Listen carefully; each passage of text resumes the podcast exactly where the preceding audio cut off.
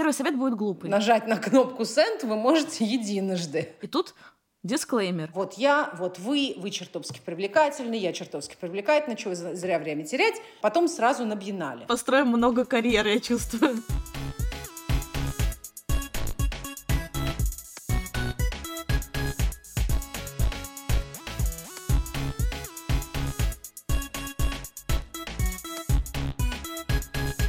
Настя, привет. Спасибо большое, что согласилась поучаствовать в записи подкаста. По иронии судьбы, мы должны были записывать этот выпуск 24 февраля. Кажется, что тема, которую мы собирались обсуждать, она актуальна и важна спустя 3 недели после начала спецоперации. Даша, привет. Да, ты совершенно права. Сегодня мы обсудим, как художникам продвигать себя, как заниматься своей карьерой, учитывая обстоятельства. Давай тему твоего вебинара «Как продвигать на Западе себя», расширим до вообще «Как продвигать себя». Мне кажется, что и художникам и в России, и на Украине, и в Беларуси это тоже сейчас важно и актуально, потому что некоторых нет возможности уехать, нет возможности переводить, но карьеру строить как-то надо. Вот, давай начну сначала с простого вопроса. Расскажи про себя, чем ты занимаешься. Меня зовут Настя Ландер. Я очень рада быть с тобой сегодня в этом подкасте. Спасибо за то, что ты меня позвала. Надеюсь, действительно, наша беседа кому-то, а лучше многим людям, будет полезна. Я более 20 лет занимаюсь коммуникациями. Я работала много в корпоративных структурах, во всяких прекрасных люксовых брендах. Потом я занималась брендами так называемого масс-маркета. А в какой-то момент я решила поменять жизнь. Уехала учиться в Лондон. Окончила магистратуру института Сотбис по специализации Art Basel и сейчас продолжаю жить в Лондоне и строить здесь свою карьеру в коммуникациях с уклоном в арт. Когда был ковид, когда были локдауны, я запустила нечто вроде консультаций для художников, которые ищут пути и способы продвижения на Западе. Это в большей степени актуально для российских художников, ну или, так скажем, художников, получивших образование в структурах стран бывшего СНГ. Давай назовем это так. А с приходом спецоперации я сделала серию консультаций и один большой вебинар как раз вот на тему самопродвижения в арт-мире для художников по определенным благотворительным условиям. Как выясняется, эта тема очень для многих наболевшая, поэтому вопросы, с которыми пришли люди ко мне на вебинар, очень часто здорово дублировались. И это было даже отчасти хорошо, потому что я смогла их все рассортировать по определенным блокам и дать, ну, более-менее общие ответы на вопросы. По крайней мере, дать ту базу, с которой в дальнейшем художник может дальше куда-то как-то двигаться. Ну, я честно признаюсь, что я посмотрела вебинар, поэтому в какой-то степени мы пойдем по этим основным вопросам.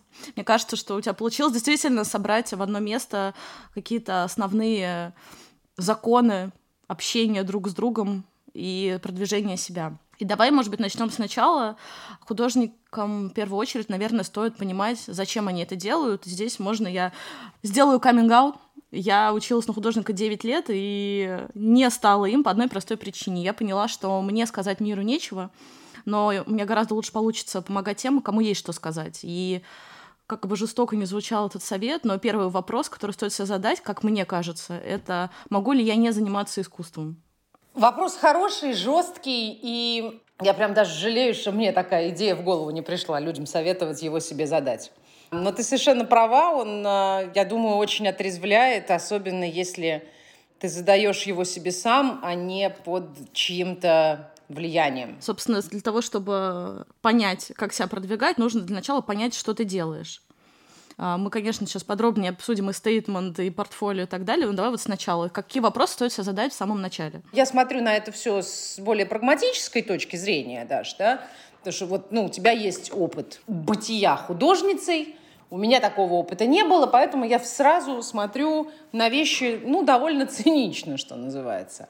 И если я пытаюсь себе смоделировать ситуацию, когда некий художник или некая художница встает перед необходимостью представить себя на серьезный большой рынок, на котором есть огромное количество таких же художников, большое количество художников суперталантливых и так или иначе толкающихся локтями на этом рынке, то после того, как человек ответил положительно на вопрос, могу ли я этим не заниматься, и человек себе сказал, нет, я этим не заниматься не могу, это моя жизнь, это моя судьба, и это суть моего существования, настает время вопросов очень прикладных. И самый первый из них – это посмотреть на свое творчество неким взглядом как бы чуть-чуть со стороны и подумать, почему я делаю именно то, что я делаю, почему я пишу картины,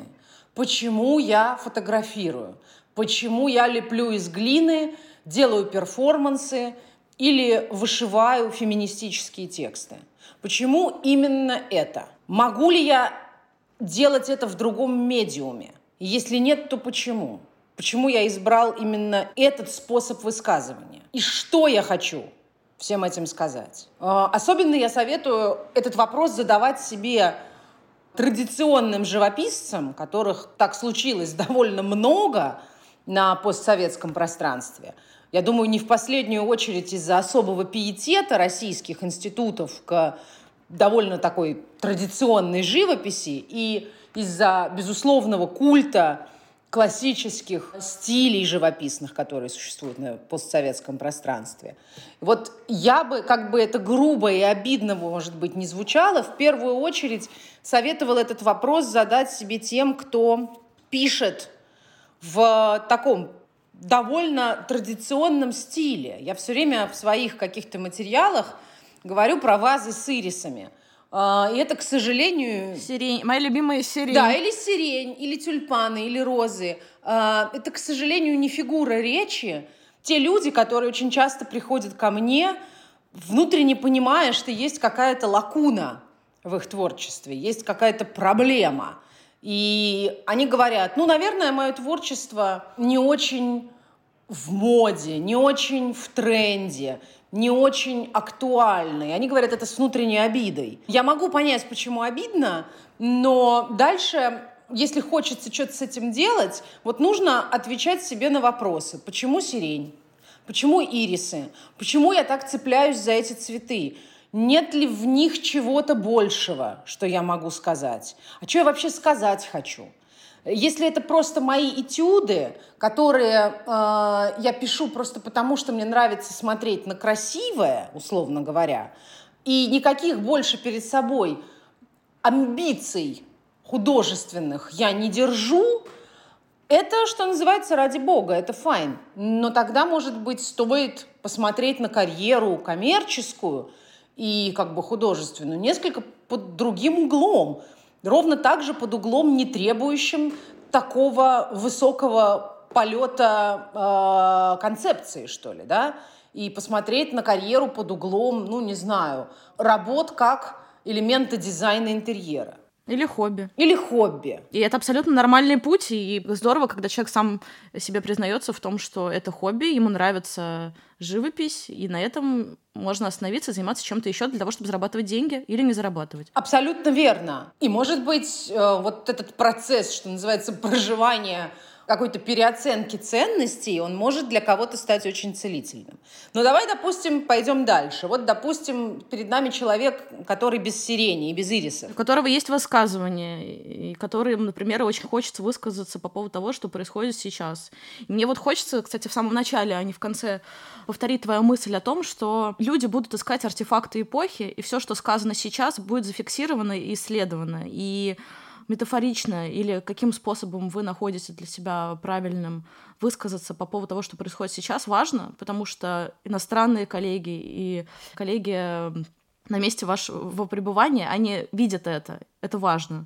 Искусство всегда декларировало, что, с одной стороны, оно выше политики и выше каких-то суетных процессов нашего земного существования. А с другой стороны, художник всегда был кем-то, с кем Господь говорит напрямую, кто видит через особую линзу все происходящие вокруг него и в мире события.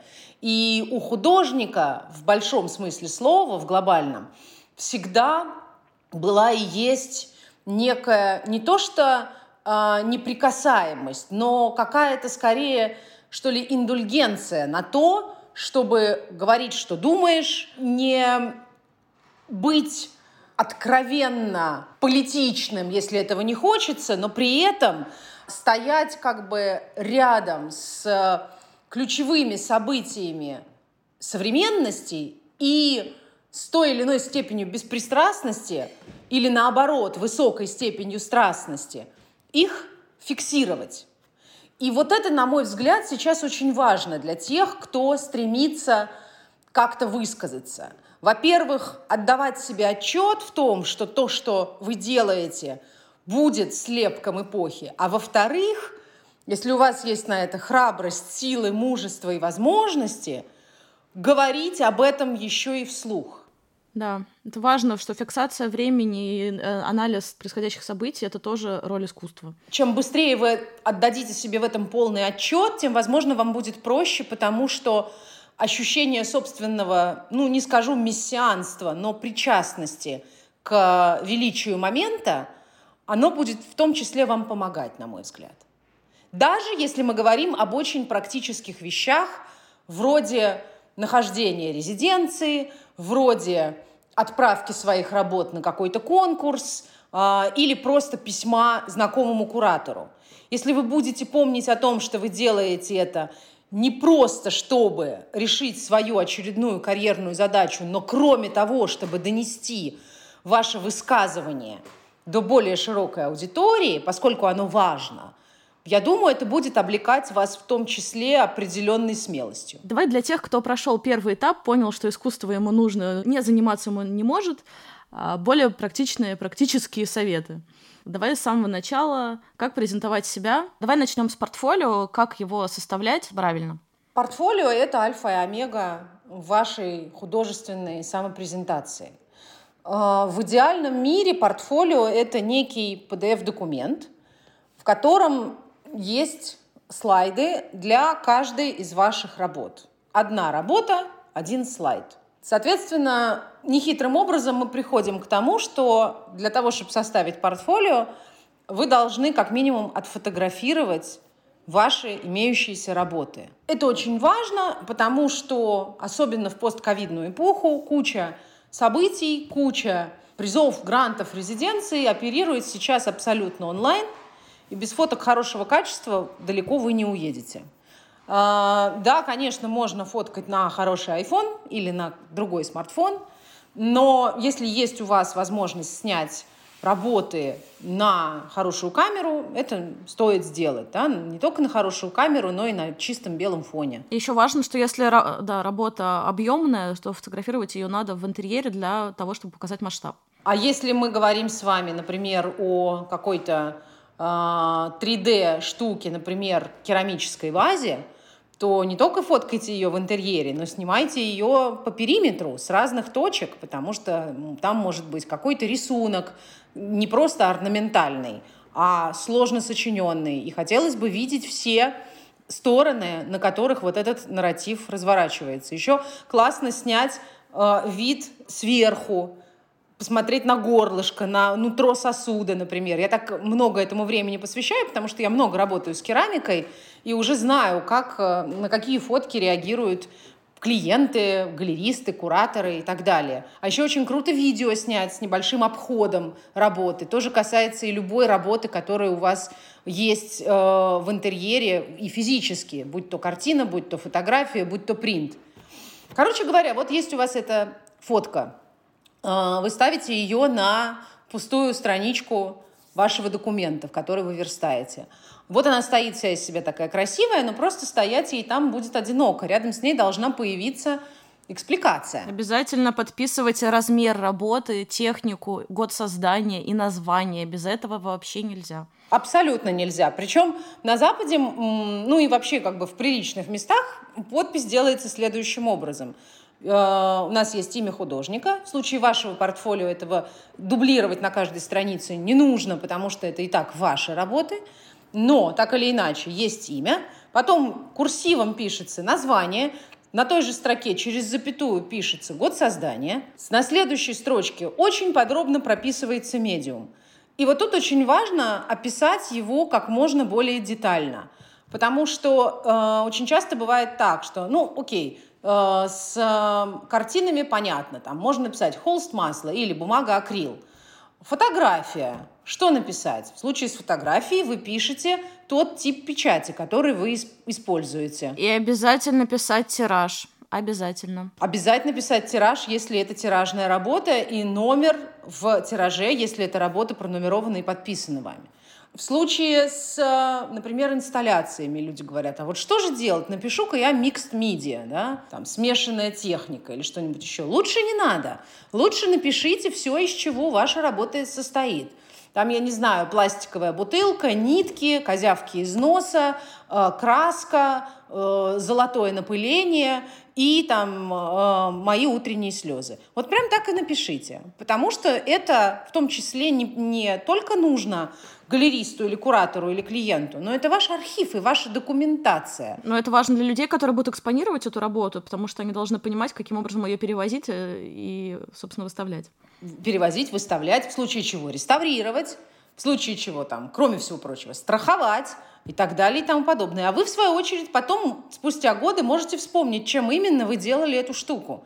Потому что память имеет свойство какие-то вещи опускать. Так вот, после медиума мы пишем размеры. Размеры мы пишем в двух метрических системах. Собственно, в метрической системе и в империал, что называется, системе. Это футы, инчи и дюймы. Причем сначала мы пишем высоту, а потом мы пишем ширину. После этого обычно как раз ставится пометка о тираже, если работа тиражная. И пишем, например, тираж, там, edition of 7, например, пишем мы по-английски, а в скобках пишем 1/7. И это будет значить, что вот этот, например, принт – это экземпляр 1 из тиража в 7 таких же штук. Дальше наступает такой тонкий момент, как инвентарный номер. Вот я, несмотря на то, что у людей бывают работы с названиями, я все равно советую для себя завести внутреннюю систему инвентаризации и нумеровать каким-то образом работы, потому что практика будет расти, работы будут множиться, названия у некоторых бывают гигантские, а еще очень много художников любят именовать свои работы без названия. И вот для таких штук наличие инвентарного номера очень помогает. Ну и дальше... Это хороший совет. Да, и с инвентарным номером можно быстро довольно-таки разобраться. Например, первые там собственные инициалы, например, Анастасия Ландер, АЛ01. И пошло-поехало. Дальше просто вот нумеруйте себе до бесконечности. И дальше, если мы говорим про портфолио, которое вы отправляете с коммерческой целью, там неплохо иметь бы цену каждой работы. Ну вот про цену мы попозже поговорим, это самый интересный тонкий момент. Да. А еще в портфолио, если вы занимаетесь видео, тоже стоит их включать. Небольшой кусок, не обязательно. Никто не будет смотреть 20 минут вашего фильма, но 15 секунд посмотрят, и стоит дать ссылку на него, сделать скрин и внизу ссылку. Да, совершенно верно. Ссылку на облачный сервис. И еще очень важно, мне кажется, про портфолио добавить, что... В начале у него должен быть титульный лист, а в конце твое любимое... Лист с контактами, ребята! Как много я видела портфолио, которые имеют великолепный титульный лист, предварены чудесным стейтментом, содержат потрясающие работы. И дальше либо завершаются очередной работой, либо листом с ёмким «спасибо». И все. По-хорошему, не нужен нам лист «Спасибо», нужен нам лист, на котором еще раз крупными буквами ваше имя, фамилия, мейл, возможно, телефон и ссылки на те ваши присутствия в интернете и социальных сетях, которые вы считаете для себя важными, нужными и актуальными на данный момент. Для чего это делается? Для того, что, конечно, портфолио вы присылаете куда-то по мейлу. И можно сказать, я же мейл-то отправляю, можно же мне сделать реплай. Нельзя, ребята, вам сделать реплай, потому что у людей может затеряться ваше письмо неизвестно куда. Вы можете подавать портфолио на какой-то конкурс, и оно будет отправляться через веб-форму. Может случиться все, что угодно с этой веб-формой, потеряются ваши данные, останется только PDF. И вот неплохо бы, чтобы в этом PDF у вас были о вас минимум информации, по которой с вами связаться. При этом очень многие кураторы, галеристы хранят большое количество таких PDF-файлов на своем компьютере и обращаются к ним периодически. Совершенно верно. В отдельной папке, например, озаглавленные художники, которых надо посмотреть на будущее. И они уж не хранят там ваши мейлы, они хранят вам только ваши PDF-ы. Про портфолио стало понятно, кроме одного. Что же писать в этом портфолио? Про стейтмент. Самое интересное начинается. Два слова, которые наводят дрожь сакральную на художников. Причем неважно, на какой стадии карьеры художник находится. Мэтрам точно так же тяжело писать стейтмент. И вообще художникам это сложно. У них по-другому устроена голова. Они мыслят образами, цветом, светом, движением кисти, но никак не скупым арсеналом банальных слов. Тем не менее, стейтмент в 2022 году нужен, потому что все искусство современное, начавшееся с 70-х годов прошлого века, оно высоко концептуализовано. И недостаточно заявить, мои работы говорят сами за себя. Да не говорят сами за себя ваши работы, если вы не Рембрандт. Поэтому нужно сделать так, чтобы куратор, галерист, клиент или кто-то еще мог окинуть взором быстренько небольшой текст о вас, который занимает, может быть, половину листа А4, обычно не больше 4 абзацев средней величины, и выцепил из него какие-то ключевые слова. На какие темы? На тему того, где вы учились, если вы учились, откуда вы родом, в чем суть вашего художественного метода, с каким медиумом вы работаете и на чем сейчас сфокусирована ваша художественная практика. Это делается для того, чтобы облегчить понимание массива работ, который последует далее. Очень просто отвечаете себе на вопрос, что, зачем и почему вы делаете. Причем помните, что ответы на эти 3 вопроса должны не усложнить понимание человеком вашей художественной практики, а упростить ее, стать таким костылем рядом с ним. К сожалению, да, это требуется. Потому что дальше, благодаря хорошему стейтменту, людям будет проще принимать решения, в том числе, давать вам приз или нет, брать вас в групповую выставку или нет, а может быть вообще вам сделать персональную выставку, в какую коллекцию вас можно попытаться продать и вообще что с вами делать. Во-первых, самое главное, близки ли вы этому конкретному человеку, есть ли у вас общие интересы. И тут еще, мне кажется, можно дать хороший совет, как писать стейтмент, потому что действительно большинство художников, с которыми работаю, писать его не умеют. Это за них делают сотрудники галерей, музеев и так далее.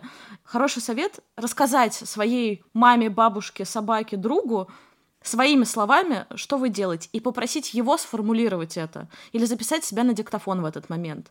Потому что, когда вы пытаетесь объяснить другому человеку, вы все равно подбираете правильные слова. Если вы не умеете писать, вы не журналисты, просто слово не ваш медиум, а ваш медиум — это керамика, просто попросите помощи у другого человека. И ровно такой же метод работает с уже готовым стейтментом, по поводу которого вы никак не можете решить, хорош он или же супротив того дурен. Дайте его прочесть человеку не из арт-мира. Дайте прочесть маме, бойфренду, подруге, бабушке, кому угодно. Человеку в идеале, не очень хорошо себе представляющему, чем вы там занимаетесь у себя в студии или рядом с печью для обжига. Если человек прочтет и скажет «О, зашибись, теперь понятно», вы на правильном пути. Еще мне кажется важным в портфолио добавить список выставок, если они были. И тут дисклеймер.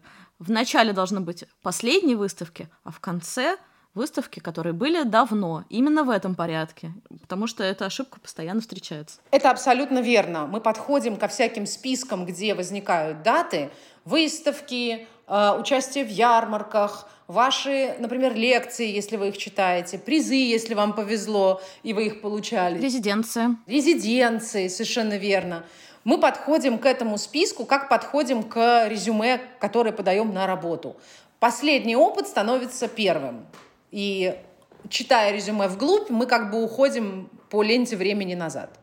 Все эти прекрасные материалы, особенно в свете текущей обстановки и запроса многих о том, что им хочется на Запад, обязательно надо иметь по-английски. Без знания языка, вообще хоть какого-то, знания, не хоть какого-то языка, а хоть какого-то уровня английского языка, в 2021 году жить просто опасно, ребята, потому что это вас выключает и из критической мысли, которая, так уж случилось, бьется в основном на западном рынке, и из возможности качественного контакта и качественной коммуникации с западными кураторами, и из возможности общения с fellow artists где-то там еще. Так, ну, у нас появилась великолепная PDF-ка, и теперь ее надо кому-то отправить. А для того, чтобы ее кому-то отправить, это следующий вопрос. Нужно сформулировать письмо. И здесь тоже многие теряются. Первый совет будет глупый. Письмо не нужно отправлять пустым. Это самый, один из ключевых советов, который вообще стоит давать. Помните, что нажать на кнопку «Send» вы можете единожды. И лучше вы ее нажмете тогда, когда в письме уже что-то есть. И второе, нужно понимать, что на той стороне читающих людей сидят не роботы, а люди, которые получают десятки тысяч портфолио в день. И нужно проявить эмпатию и позаботиться о них. И сделать так, чтобы им ваше письмо было максимально удобно и понятно читать. А что это значит? Это значит, что как минимум у письма должна быть четкая тема. Не просто портфолио. Или еще, знаете, как бывает, вот у вас есть файл на компьютере, вы на него кликаете правой кнопочкой мыши, и там есть опция «Отправить по мейлу». И когда вот вы ее выбираете, то название, собственно, письма, тема его формулируется автоматически и дублирует название файла, который вы отправляете. И там получается там что-нибудь «Портфолио», нижнее подчеркивание, 22, версия 0.1, «Old, New, Compressed». Вот так быть не должно. Мало того, что вы файлы портфолио должны как-то связано называть, так еще и тему письма потрудитесь сформулировать особо. Например, портфолио и имя художника. Еще лучше, если вы знаете куратора, вы можете написать там «Вниманию господина Обриста, портфолио Анастасии Ландер». Почему нет? Я думаю, что если хорошо написано письмо, то, в принципе, уже не сильно важно, какого качества работы в нем, потому что вежливость, она делает карьеру тоже. Безусловно, и очень часто. И тем не менее, я скажу так, что если мне приходит великолепное написанное письмо и в портфолио очень хороший стейтмент, но работы при этом либо плохие и слабые, чего я, кстати, особо не встречаю. Обычно, если работы плохие, то и все остальное как бы хромает. Чаще бывает так, что работы тупо плохо сфотканы, или человек написал очень хорошее письмо, но не потрудился собрать, собственно, портфолио. Никакое письмо не вытянет того факта, что я не могу посмотреть на работы, нормально их оценить. И работает и обратное. Может письмо быть написано достаточно кратко и скупо, но при этом качество работ, которые к нему приложены, может быть совершенно потрясающим. И в таких случаях, ну, только если у меня есть время, и я реально вчиталась в не очень как бы связанный текст, я все равно могу пойти на связь к человеку, который прислал вот эти суперработы. Но из этого всего один очень важный вывод. Не стоит полагаться на волю случая. Если у вас есть возможность подготовить все материалы хорошо и написать письмо хорошо, потратьте на это время. И, собственно, в письме простой совет. Нужно представиться, рассказать кратко сестра таланта про себя и сформулировать, что вам нужно от человека по ту сторону экрана. Предложу к этому еще, может быть, пару нюансов, которые могут повысить шансы на то, что письмо будет прочитано. Когда вы кратко представляетесь, есть смысл упомянуть, откуда вы взяли контакты человека, которому вы пишете. Это некое подкладывание контекста, которое помогает ваше холодное письмо сделать теплым. Хорошо, если вы куратора или галериста знаете, и вам не нужно дополнительное представление. А бывает так, что вам друзья друзей дали этот контакт. В таком случае имеет смысл у того, кто контакт вам дает, уточнить, а нужно ли на кого-то сослаться? Нужно ли мне написать, что я Хансу Ульриху Обристу пишу от имени Клауса Биденбаха, условно говоря? Или не обязательно. Или я могу сказать: господин Обрист, меня зовут Анастасия Ландер, я художница из России, сейчас живу в Лондоне, занимаюсь фотографией. Ваши контакты я нашла на сайте галереи «Серпентайн», где вы числитесь и служите куратором. условно говоря. Да, важно сделать письмо менее холодным и дать понять, что вы следите за этой организацией, вы неравнодушны к тому, что она делает. Это повышает шансы на то, что на вас как минимум будут смотреть как на человека, который не просто один шаблон всем чешет без разбора, а все-таки вдумывается в то, кому и что он пишет. Кроме того, этот совет как бы немножко более спорный, но так или иначе я его дам. Когда вы питчите себя, рассказываете, с какой идеей, с какой просьбой, с каким предложением вы пишете письмо вашему адресату, попробуйте, если это уместно, встать на его позицию. Что я имею в виду? Например, вы пишете в галерею в лондонском Ист-Энде, которая славится своими такими прогрессивными, очень злободневными выставками. Вы можете написать: «Я пишу вам, потому что я знаю, какие там программы вы поднимаете в последнее время, мне близка там тематика вашей прошлой выставки, мне близок тот пул художников, и, на мой взгляд, мое высказывание может быть вполне созвучно миссии и видению вашей галереи». Опять-таки, вы можете ошибиться, но адресат поймет, что вы как минимум следите за ним, делаете ресерч и не просто так рассылаете свой набор из 10 фотографий. Дальше очень важно объяснить, чего вы, собственно, хотите. И вот тут второй тонкий момент. Конечно, каждому из нас хочется, чтобы нас подписала галерея White Cube, и следующая выставка у нас была в центре Лондона, а потом мы поехали на ярмарку Art Basel, а потом сразу на Биеннале. Тем не менее, если вы пишете в галерею или куратору, или арт-дилеру, например, и хотите, чтобы ваши работы рассмотрели с какой-то целью продажи или экспонирования, не просите сразу делать вам персональную выставку. Попросите сначала дать вам время поговорить, например. Вот вы написали письмо, вот я, вот вы чертовски привлекательны, я чертовски привлекательна, чего зря время терять. Давайте познакомимся. Удобно ли вам созвониться? Можно задать вопрос. И я бы рассказала вам подробности о себе и своей практике, там, не знаю, по телефону или в Zoom, или, может быть, там, я бы пришла к вам навстречу. Скажите, я подстроюсь под вас, подстрою под вас свой график. В какое время вам удобно, чтобы я вам позвонила, например. И обязательно продублируйте свои контакты еще раз. Несмотря на то, что это мейл, несмотря на то, что ваш адрес есть в поле «от кого», несмотря на то, что есть ваша подпись. Хорошим тоном будет сказать: «Со мной можно связаться вот по этому мейлу и по этому телефону». Кажется, такие простые вещи, но действительно очень многие пропускают это. Абсолютно, потому что когда ты просишь: «Ребята, я собираю портфолио, например, там, для нового проекта, пожалуйста, пришлите мне портфолио, кто вы, откуда, и несколько слов о себе, и как с вами связаться». И дальше прилетают письма: «Здравствуйте, я по поводу портфолио». И все, и файл прилетает. Ну, просто нет желания даже открывать такие эпистолы, поэтому вот делайте над собой усилия. Считайте, что письмо – это замена в наше время личному знакомству. Если бы в других обстоятельствах мы могли встретиться с вами за чашкой кофе в общей компании случайно, то сейчас такой возможности нет. Поэтому представьтесь мне так, как если бы мы стояли, держа в руках бокал на каком-то прививе. Как формировать цену на свою работу, если, например, ты никогда до этого ничего не продавал? Давай расскажу я, и ты, естественно, дашь корректировку, просто потому что ты продажами занимаешься, как я предполагаю, более тесно, нежели я. Как вообще советуют те галеристы, с которыми я общаюсь, и те профессионалы арт-рынка, с которыми я общаюсь, устанавливать цены на работу? Этот процесс примерно похож на тот, который любой фрилансер должен пройти, когда он пытается вычислить стоимость своего рабочего часа. Это такая штука, которая, по сути, называется триангуляция.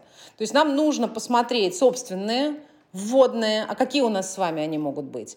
Да очень простые. Это накладные расходы. Вот вы купили холсты, краски, терпентин, не знаю, камеру, глину, вложились в аренду печи для обжига, сняли студию или пишете у себя дома, но тратите много электроэнергии. Вот у вас есть какие-то вводные, ваши затраты. Уже из этого, исходя, можно сформировать первичные цены объектов, о которых пойдет речь. Соответственно, для объектов одного формата, если мы говорим про холсты, да, холсты могут быть разных размеров, поэтому цена, входящая в эту как бы табличку, в эту математическую модель, цена холста будет разная. Ну вот у вас получился некий тотал, его надо поделить на количество штук, которые вы с помощью вот этого набора производите или уже произвели. Понятно, что какие-то издержки будут более долгоиграющие. Например, аренда студии или стоимость фотоаппарата вашего. Но и в этом случае можно вычислить какой-то коэффициент, который будет попадать в цену каждой конкретной работы, произведенной с помощью этих ресурсов. Вот, значит, это шаг номер один. Что-то получилось. Дальше, собственно, у всех возникает вопрос, а как померить стоимость моего таланта и вдохновения?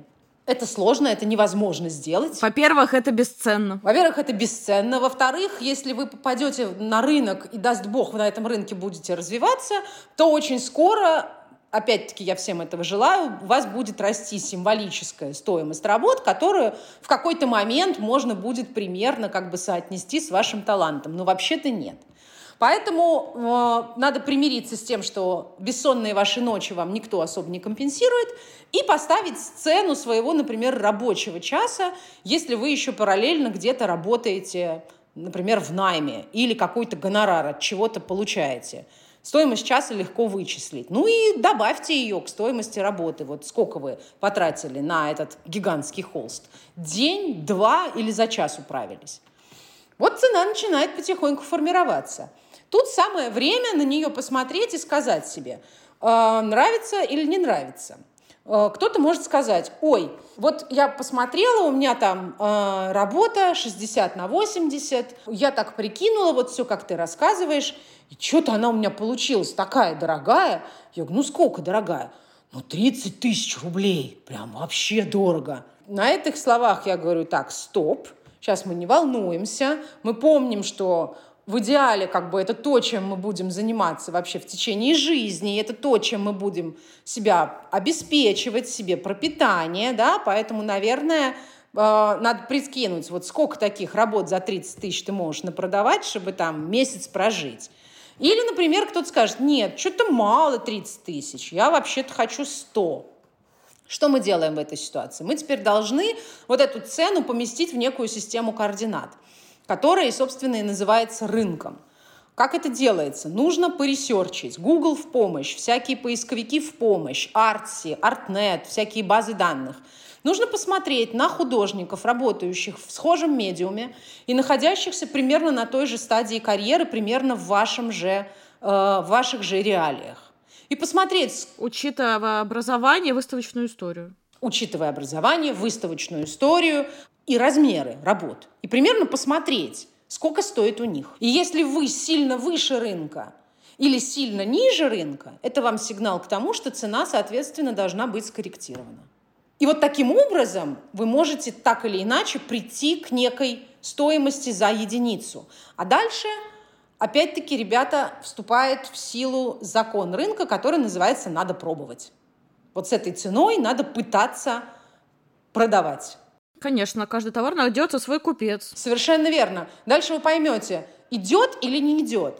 Еще очень важный момент, я не знаю даже, согласишься ты со мной или нет, но всегда лучше на первых порах художнику иметь какой-то опыт продажи целиком пула работ под ноль, пусть даже чуть-чуть подешевле.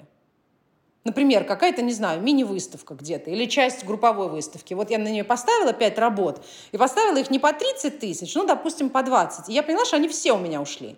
И я как бы sold out. Или же я их поставлю по 30 и по 35 и продам только одну. Для карьеры художника, по моим ощущениям, в начале, гораздо круче говорить, что ее первая выставка была полностью распродана. Во всяком случае, это то, что я слышу здесь. Как это с твоей стороны работает? Я скорее соглашусь с этим, потому что, во-первых, это классно звучит, во-вторых, это редко случается. И в-третьих, если это случилось, это здорово поднимает самооценку, на мой взгляд. Да, и на самом деле ко всему, что ты сказала, я добавлю только то, что стоит довериться профессионалам, в чьих интересах продать вашу работу подороже, и никто не будет занижать цену на ваши работы просто потому, что все берут комиссию, и комиссия зависит от цены вашей работы. Это первое. И второе, всегда читать договор. и заключать его. О да, обязательно. Никогда не доверять кому-то, кто говорит, ну, дай мне вот парочку работ, у меня там клиент есть, я там ему завтра, послезавтра покажу, ну, с деньгами мы потом... Да я продам, нормально, ну, с деньгами разберемся потом. Ну, что, я тебя обижу, что ли? Не обижу, конечно. Вот не надо. Дружба дружбой, табачок врозь. Хотя бы на салфетке, хотя бы в письме, хотя бы в сообщении в социальной сети. Зафиксируйте условия, на которых вы договариваетесь, что кто-то вам поможет с продажей, с организацией выставки или с чем-то еще, где может потребоваться помощь там третьего лица. Да, все здорово у нас получается. Сейчас мы построим много карьер, я чувствую. Дай бог. Вот такой вопрос. Все готово, все собрано, письмо написано. А кому отправлять-то? Опять-таки возвращаемся назад, садимся за компьютер и начинаем кропотливый процесс ресерча. Сейчас можно, ну как бы всегда можно, но сейчас особенно, можно следовать развитию, как бы развивать свою карьеру в нескольких направлениях. Есть путь, который растит вашу, так скажем, институциональную ценность и ваш вес. Это не сразу бежать в галерею и сразу в White Cube, а сначала посмотреть для начала, как бы, на те галереи, в которых вам в целом классно было бы оказаться. Опять-таки, не White Cube, а галереи более локальные, меньших размеров, с художниками примерно вашего профиля. Вот кто из них вам резонирует?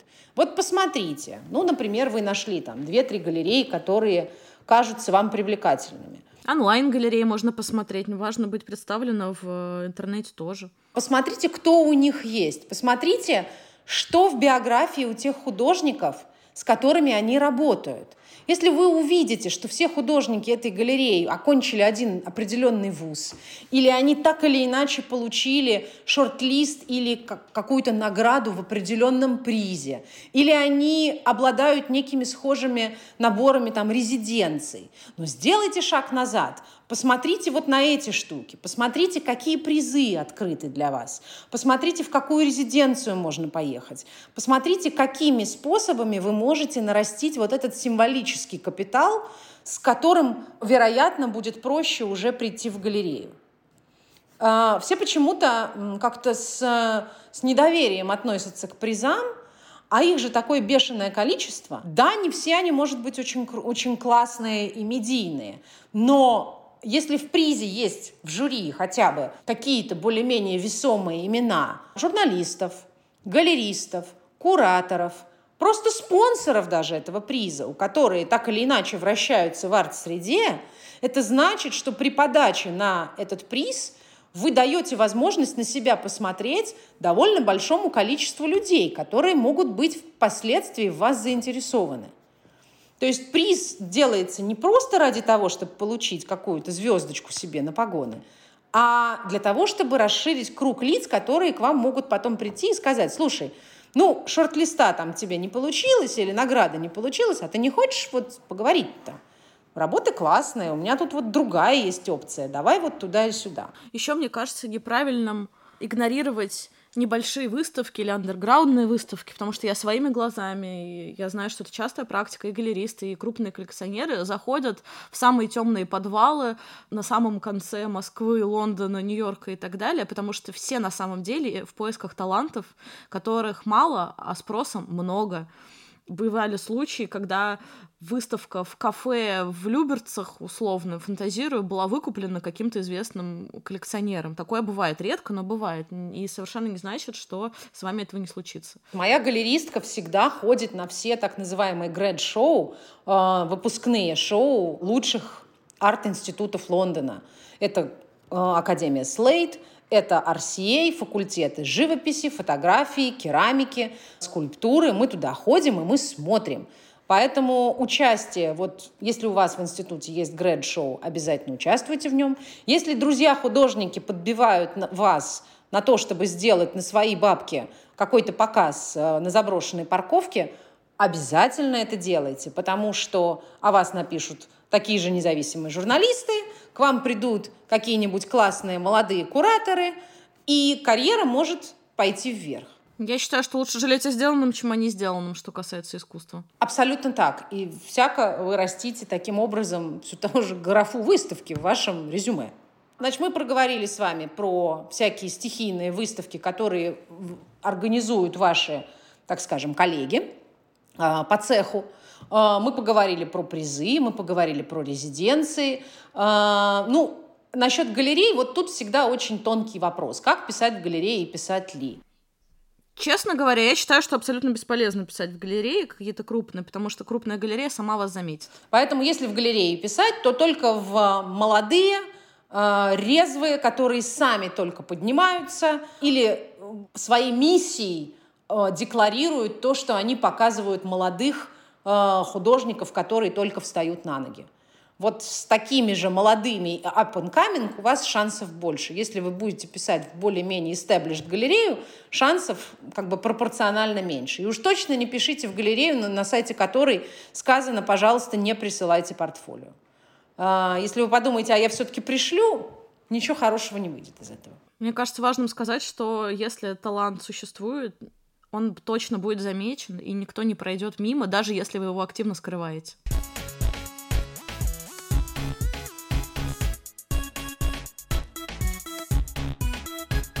Мне кажется, еще стоит напоследок сказать про соцсети и про то, что важно их вести, и что люди могут заметить вас не только с вашей подачи, но и просто органично через Инстаграм, который все равно стоит вести, несмотря на все блокировки, через Фейсбук, через, что еще можно использовать, Твиттер. Мы как бы ни к чему не призываем и никакой не разжигаем экстремистскую деятельность, мы просто отдаем себе отчет в том, что нас могут слушать русскоязычная аудитория, русскоязычная, которая находится много где в мире.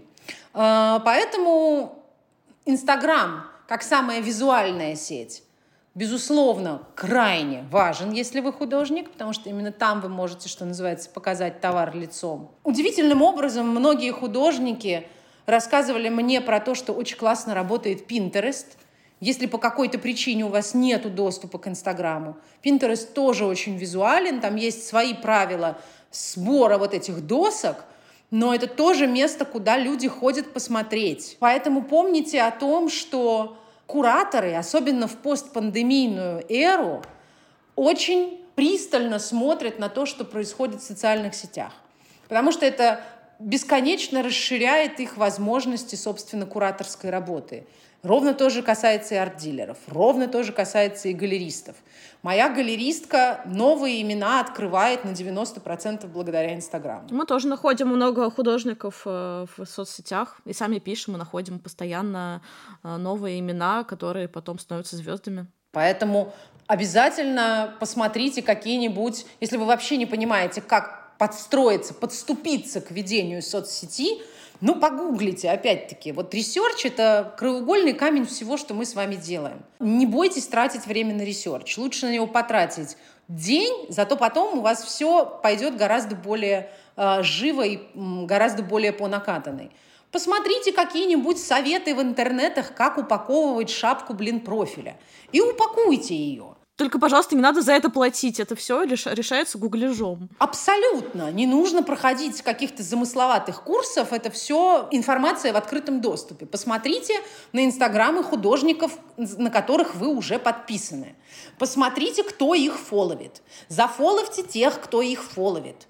Постите, пожалуйста, ваши работы. Вешайте их в сторис. Ставьте релевантные теги.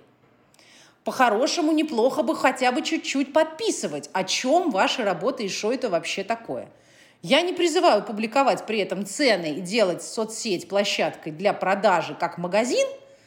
Это не означает, что вы не можете через соцсеть продавать. Я знаю кучу художников, которые отлично продают через соцсети, но помните, что это скорее ваша витрина. А ценник, он как бы где-то там у вас под полой.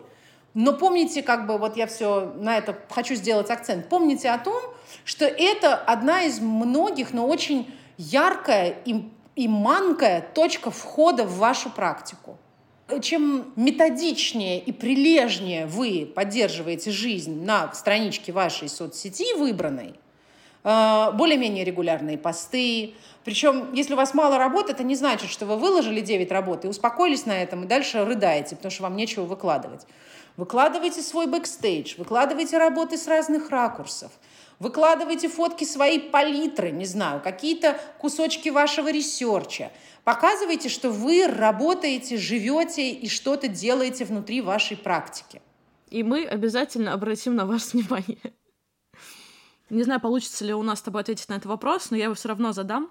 Кажется, правильно им закончить. Что делать художникам сегодня, учитывая все, что происходит?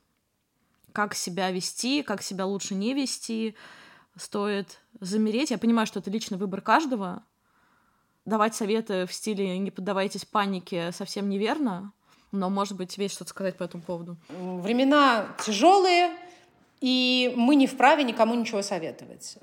Более того, это те этические вопросы, а это, безусловно, одни из сложнейших этических вопросов, которые стоят сейчас перед каждым из нас и перед каждой из нас. И только человек сам может себе на них ответить. Что он готов делать, чего он делать не готов, о чем он говорить готов, может, не хочет и так далее. Поскольку мы в самом начале разговора с тобой упоминали о том, что в это время неплохо бы сформулировать какую-то свою позицию, мы сейчас будем отталкиваться от того, что у человека эта позиция уже есть. Никакая позиция при этом, безусловно, не спасает от ощущения бессилия, которое может накатывать. И вот тут я считаю, что абсолютным спасением становится теория, которую Лев Николаевич сформулировал: «Делай, что должно, и будь, что будет». Очень многие художники мне говорят: у меня нет сил работать сейчас. Я не могу, вот у меня там, не знаю, ворох заказов, клиенты ждут, я кучу кому всего, чего обещал, и я ничего не могу сделать. На это у меня есть еще одно хлесткое выражение. Тебе решать, оставишь ты его или нет. Выражение «не хочешь срать, не мучай жопу». Я его оставлю. Отлично. Если практика не идет, не надо себя насиловать. Но что-то делать надо. А что делать? Возвращаемся к началу этой лекции. Значит, вы садитесь, и пока у вас не идет практика, вы оформляете все то, что будет ее в дальнейшем поддерживать. Вот этот фундамент. Портфолио, ценообразование, экспликации к уже сделанным работам, какой-то ресерч на будущее, чтение критической литературы, статьи, все что угодно. Все то, что может вас сподвигнуть хоть через силу встать из кровати или с дивана, пересесть на стул и чего-то поделать. Пусть рутинное, пусть монотонное, но пусть это будет нечто, что хотя бы по микрошажку будет продвигать вас вперед в развитии вас как художника. Будь то с административной стороны, будь то с творческой стороны. Да. И вообще хочется, на самом деле, закончить тем, что культура — это такая хорошая, сложная вещь, которая как вода через камни просачивается при любых обстоятельствах. Не хочется включать токсичный позитив, но... Кажется, что в ближайшие 300 лет мы будем восстанавливать культурные связи между Россией, Украиной, Белоруссией и всем остальным миром, и работы будет много, и нам ее делать. Поэтому всем здравого смысла, крепкого здоровья и взгляда, ну хотя бы чуть-чуть поверх облаков.